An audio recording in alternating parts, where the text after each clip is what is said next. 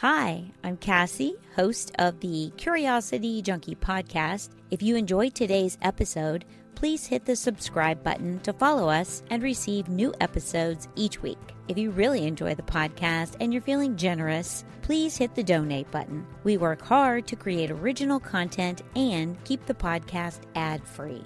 Today's guest has a master's in family therapy.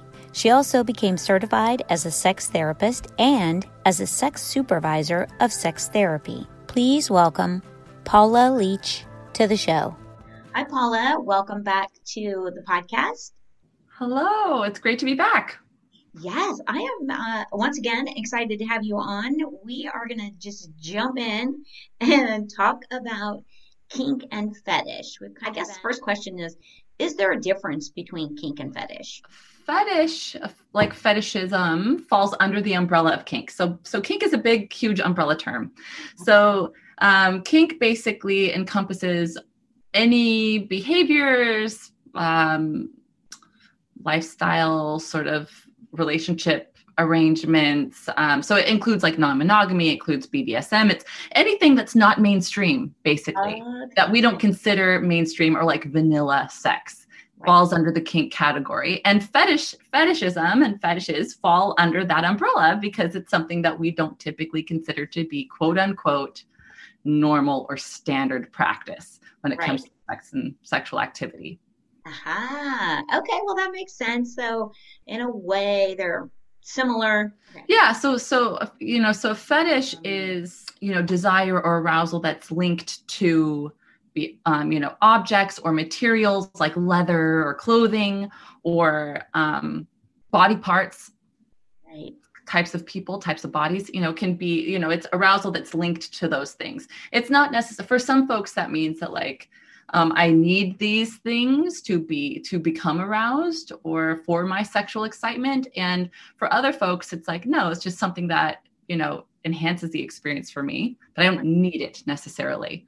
Right. Uh, Okay, okay. Because, yeah, I've heard people say, you know, they have a foot fetish or whatever. Yes, yes exactly. Exactly. So it's, you know, um, arousal that's linked to the feet, arousal and desire and excitement that's linked to the feet. Um, and so feet are incorporated in sex play. And again, for some folks, I have to have feet as part of the experience in order to be turned on. For other folks, it's like, I really like having feet as part of the experience to be turned on, but I have more to my repertoire here that I can that that turns me on that excites me. Okay. So can a fetish can it be non-sex related? Can you just have a fetish like you get obsessed about a thing? Or is it almost always connected to a sexual like a, a turn on? Um, so that's an interesting question. So um in my practice, I work a lot with um it's called ABDL or adult baby diaper lovers. Yes. Right. And so in in that circumstance, sometimes it's erotic and sexual in nature, and other times it's not. Mm-hmm. Um, and so, you know, so I think you could consider that to be a fetish, but like a non-sexual kind of a fetish. I think you could consider that um, because again, sometimes it's erotic, sometimes a lot of arousal comes from that experience, and other times it's not about that at all. And it's just about, you know, comfort at the end of the day or feeling um, vulnerable or feeling nurtured by your partner you know it could mean all kinds of different things. Um, and so yeah i think a lot of different things can be um, we just group them under the category of like being sexual in nature because they you know look like that on the surface but it's not always about that. Right. Okay. Well that's kind of cool too. Interesting. Um, yeah. how would one go let's say you're curious about a kink or a fetish how does one go about discovering it safely so, or exploring it? Maybe that's a better word. yes. So, you know, always I encourage people to seek out resources. There's a lot out there on kink and fetishism and how to incorporate this um, elements of whatever your kink or your fetish may be into your life and how to negotiate that with your partner and how to kind of explore the kink world and the kink community safely um, because there's you know there's such a wide variety of experience here and there's such a wide variety of play that people engage with that um, you know if it's something like oh i want to i want to try out spanking you know that is very different than like i want to try out bdsm in a dungeon type of environment you know? Or i'm walking into something that is completely new to me it's nice to go in with a little bit of like an understanding. And in the in the kink community um, if like if you go onto sites like FetLife, FetLife is like Facebook for kinky people, right? Um, it's really cool. And so they host, you know, you can you can learn about different kinds of kinks and you can also attend what are called munches and those are like basically you meet up at a coffee shop or like you know like a cafe or something with other kinky people and you kind of just talk about the experience and you meet one another and it's kind of like a little networking experience but you can also learn a lot about what you're getting into potentially that way which is really cool. Um, so there are different avenues but definitely like there's a ton out there for folks to really sort of dive into. There's really great books that are like kink mm. basic you know? Uh, kink 101 that'll really give you a really great introduction into what this world is and how to navigate it safely for yourself um, right. and in your relationship or relationships. That's cool. I had no idea, and I don't know why I didn't think about. Yeah, there would be a ton of books on it. I mean, any topic out, there's always a good book on it. Do you have like um one you recommend or? Yeah, yeah. So there's um there's one out uh, called Playing Well with Others. That's a really really great book. It is um, jam packed full of information, like just jam packed full of information. Um, from cover to cover. So that's a really, really great one. Um, and then yeah, there's just so many more out there, but that's my kind of go-to one that I I like for myself and for um, my clients who are interested in in reading up a little bit. Um, it's like I said, it's dense, it's full of information, but full of really, really great stuff, and it's really approachable. You know, so anybody can open this up and not feel intimidated by it, which is so hugely important because a lot of the folks that I work with, I often see um, couples who are bringing their partner in because they've really come into like, oh, my kink or my fetish is I'm I'm understanding are okay and are normal, and I don't need to hide this or be ashamed. And actually, because of that, um, I'm feeling a level of freedom around this, and I'd like to explore this with my partner.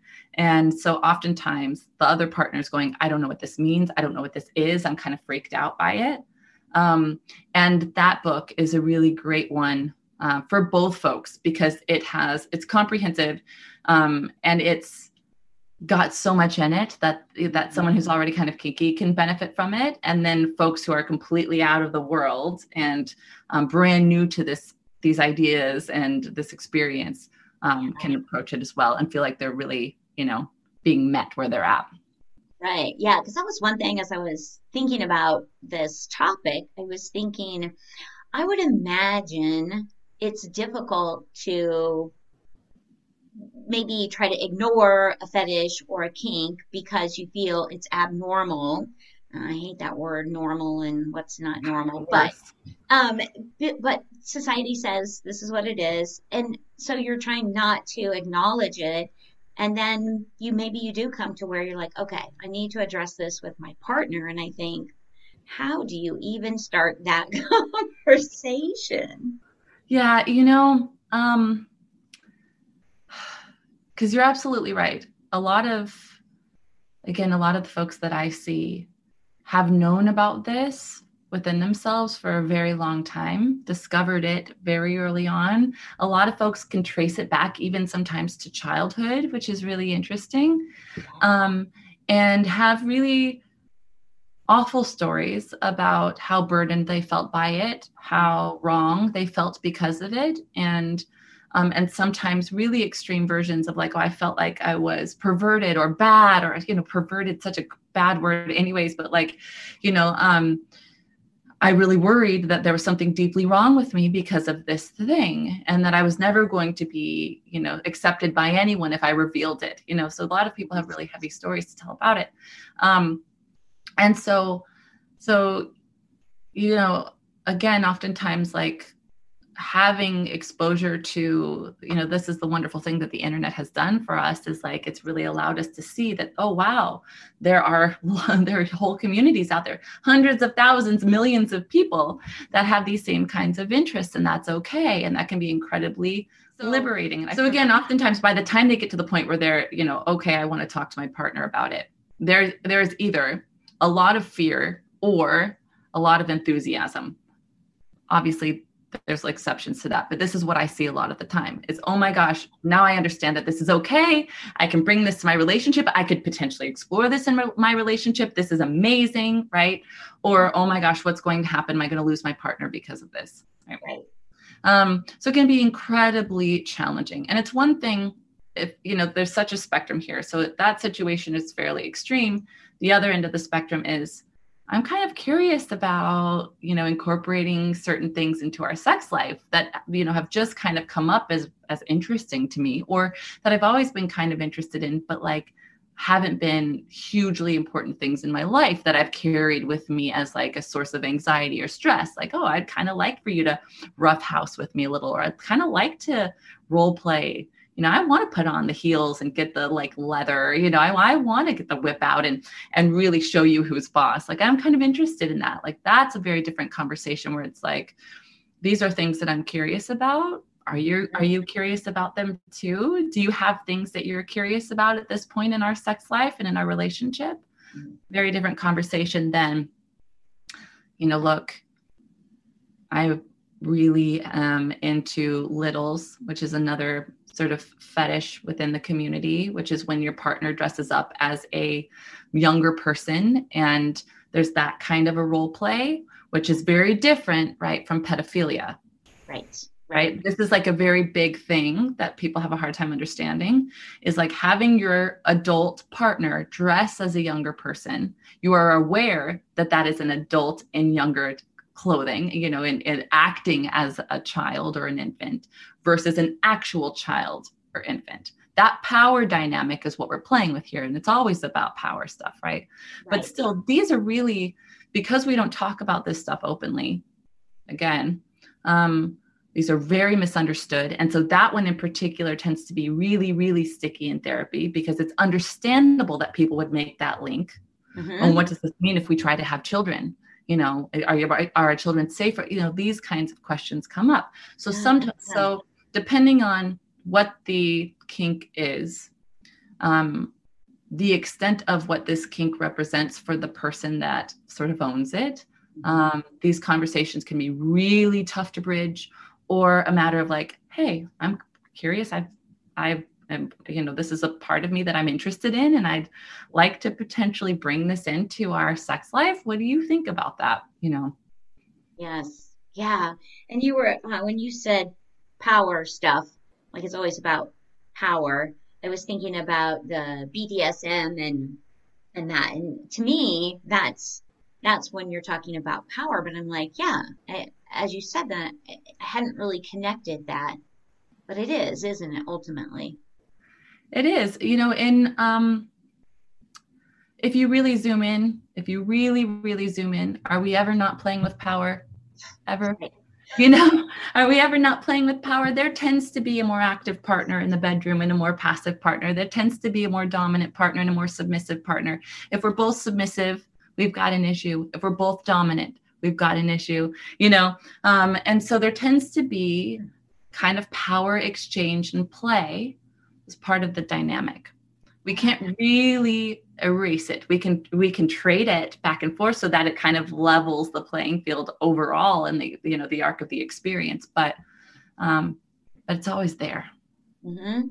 Yeah, that uh, that was great. Uh, just like boom, hit me, and I'm like, yeah, that makes complete sense. Yeah. Yeah, and that that's that's um that's the reality in in relationships too, right? Like we talk about um you know equality in relationships which is a good thing to aim for but that still means equality overall in the measure like okay if we look at the day here's the things that you know you tend to have more control over here are the things i tend to here's where i tend to have more power in the relationship here's where you tend to have. so here's how we pass it back and forth and it's and so at the end of the day and and some game are we kind of on a level playing field here you know I love that. That is a great way to look at it. And as you were saying that, I was thinking, is that a conversation that is important to have within a relationship or is it just kind of a mutual understanding? You get to where you you know this is what you're good at so you're going to lead there. This is where my strengths lie so i'm going to lead here. And like you said at the end of the day it all balances out. Or do we need to have a conversation around it yeah you know i think both and right i think um when we come into relationships we fall into process um, and we kind of do so naturally but I think it's really important that along the way we're going, wait, are, like, are we cool with this? Is this okay? You know, um, are you feeling like you're ultimately on equal footing to me in this way? Here are the things that I would like to have more say over. Here are the things that I'd like to pass off to you. Or, you know, I think it's, and this is why, you know, we talk about how I'm such a huge advocate for therapy across the board and couples therapy relationship therapy in general is like you know we we want to keep an eye on this stuff so that we aren't going oh my gosh we've been doing this same thing for 10 15 20 years and i've never really liked that and i've never felt okay with it and now i'm very very resentful towards you. And now there's all this distance but how do we change this now that it's so deeply entrenched? We can oh we always can which is the wonderful thing about relationships is we always can but it might it's likely going to be more challenging because systems always fight for sameness. They always default back to sameness which is why we find you know that we have to practice practice practice because um, it's one thing to say i'm going to do this differently which is you know why partners get so frustrated. It's like oh well we talked about this and then they changed for two weeks and then they're back to the you know um, because we ultimately just default back to the oh gosh, homeostasis the sameness the systems fight for that. So we have to have change that we truly want to make over time has to be front of mind always you know front of mind so we're constantly working to keep this change in place. And then as we practice, practice, practice, practice that over not just weeks, months, years, um, it starts to feel organic. And then we settle into that new system, you know? Yeah. Yeah. And it, to me, it's just fascinating. Relationships are amazingly interesting. No two are the same. It's, it's just, uh, fascinated by it. It is. It's so fascinating. It's so fascinating. There's so much magic that happens, so much that's going on behind the scenes. So much of our like, I mean, every every aspect of our lives leading up that's contributing to the dynamic and parts of us that are need are like in need of healing and how we self-actualize in relationships. It's it's incredible.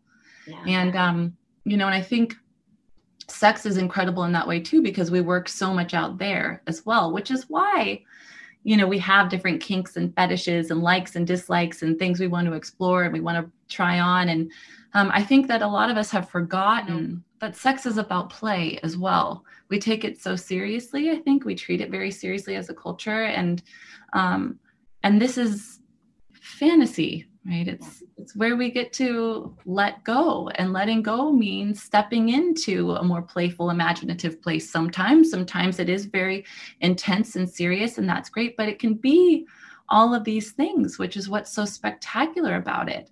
And so a lot of kink is a lot about play and allowing ourselves to do that and have fun with one another and enjoy our bodies and enjoy pleasure and enjoy the high.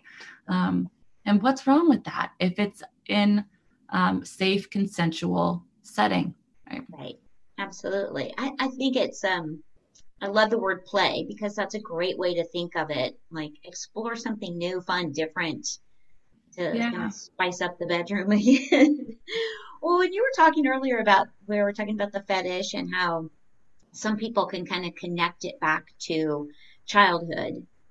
I was thinking, is that is there like a reason a fetish kicks in for someone? Is it connected usually to an experience or a moment where either a young man or a woman saw something and it aroused them and from that moment on you're just like connecting those two pieces?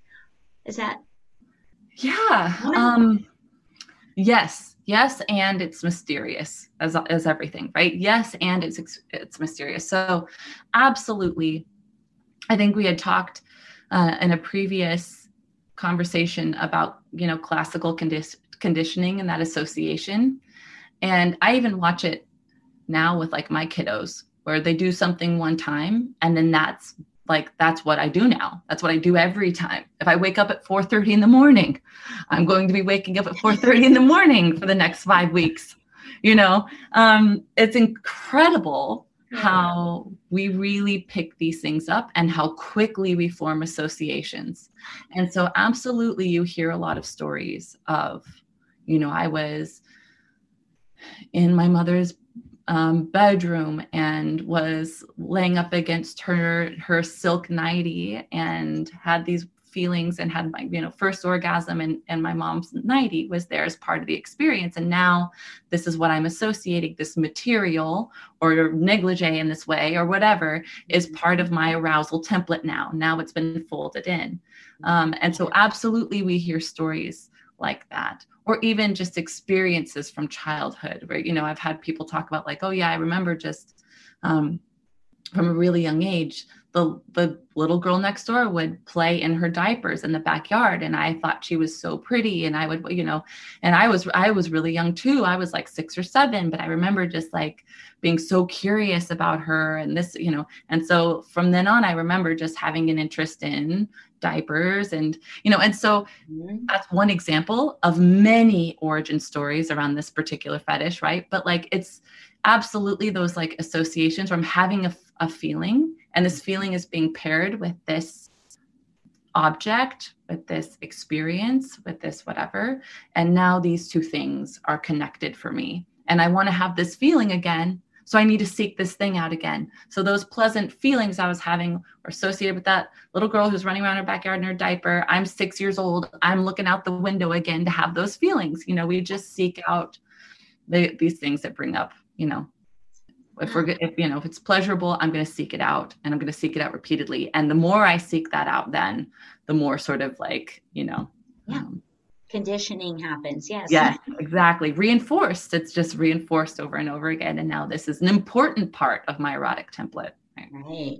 and one thing i, I want to touch on is they're, again getting away from the shame of the kink and fetish that we can talk about it more openly and with an open mind and and just be open to learning about it. I always think just stay curious. We could just stay curious and ask questions and and find out more information about it. Um, I think there are some shows on TV. I don't watch a lot of TV uh, these days, but um, I think I remember seeing something or hearing something about like an actual documentary on like a, a regular series on fetishes and people mm. who have different fetishes and the connection to it and yeah and i thought oh that would be kind of interesting to watch to kind of open the mind to different different experiences yeah. and how people attach to things. Well if you think about it um we all do it to a certain extent. Yeah. We all do it to a certain extent. You know what we hear about that's so shocking are like you know oftentimes really extreme versions of it but we all do it to a certain extent. Like oh you know when we talk about like a type you know i really like you know uh, tall dark and handsome. Like we've fetishized certain features of a person and now this is you know something that oh you know i had again i had really you know i had some hot feelings around this person that i saw and now i've you know these traits are, are qualities that i look for you know. So we all do it to a certain extent and and we all um objectify folks initially that's what attraction is about. Is like i don't know you but this is what i'm seeing of who you are. I'm objectifying you and then i get to know you deeper and this transforms and evolves into something different. But that's an initial part of the experience. So again these have become bad words because they can be right? They like objectifying someone the way that we use it is the extreme version and that is you know obviously um, something that we want to stay away from and that we want to like work on and with. Um, but in these other circumstances, attraction, you know, initially is built on um, that foundation of like kind of, you know, I see you as an object and then I dig in deeper, right? Um, yeah. So, so we all kind of fetishize things to a certain extent. We all kind of objectify to a certain extent and then we work to move away from the objectification but the fetishism can stay with us for our lives for our whole lives right? And this is the thing with fetishes and um and kinks you know real you know real tr- the kind that we that i sort of see in therapy and the kind that um of fetishes and kinks that people um, maybe are bothered by or don't want to have in their lives we can't get rid of them. They're not not something that we can rewrite or get rid of um, but we can work to understand them in a different way and we can work to interact with them in a different way. And oftentimes because someone has picked up a kink or a fetish um, at a certain point in their life often a bit younger and have internalized ideas that it's like wrong or bad or freaky or whatever it is um, whenever we feel like there's something um, like wrong with something that we're interested in or with parts of who we are, um, we kind of, um, well, we get anxious about it, right? Mm-hmm. And when we get anxious about it, we're often trying to make sense of it.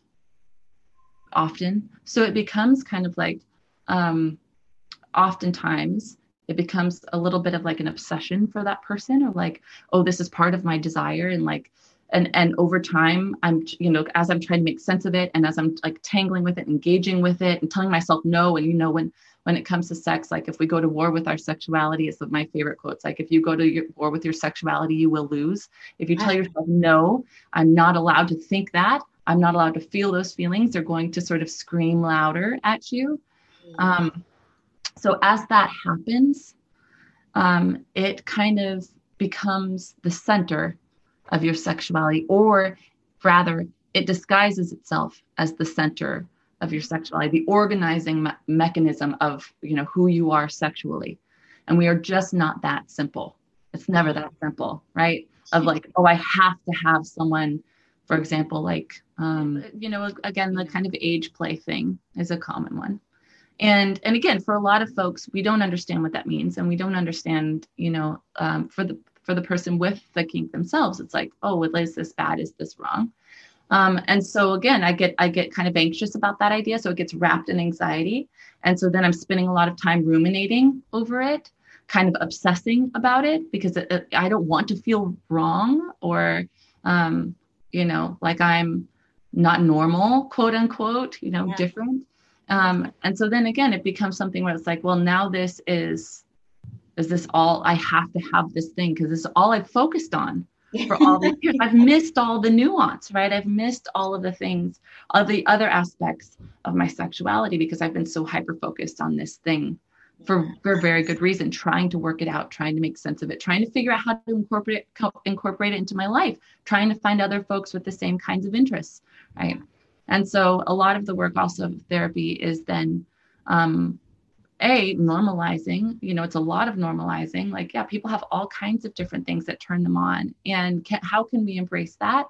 Again as long as it's safe and consensual um, not harming anyone uh, then how can we normalize that as an aspect of fantasy and play?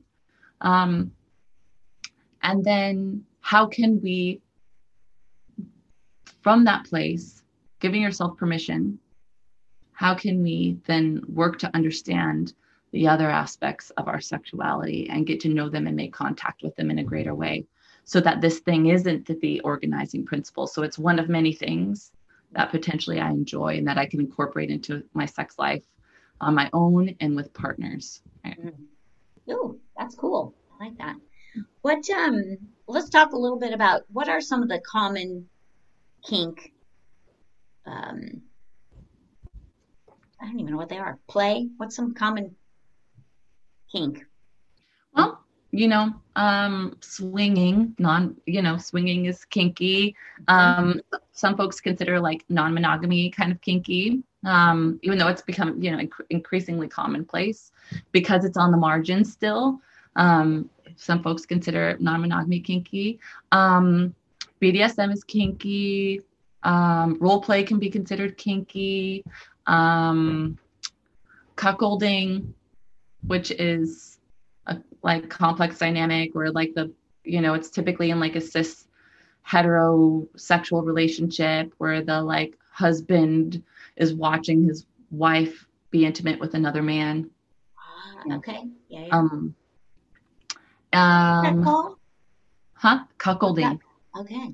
Cuckolding. Yeah. Um. Gosh, you know, people pain play, sensory play. Um, people incorporate like rope is considered kinky and kind of a fetish. So people kind of like bind one another with rope. Um, gosh, there's so there's so many. Right. yes. There's so many. It's fascinating. It's really it's really fun to.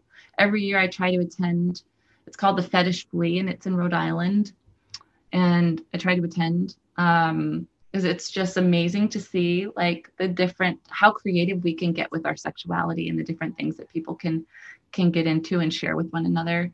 Um you know the the dom sub dynamic can be taken to an extreme you know where there's like a dom sub dynamic that's happening um like whereas there's like a, almost like a master slave dynamic happening.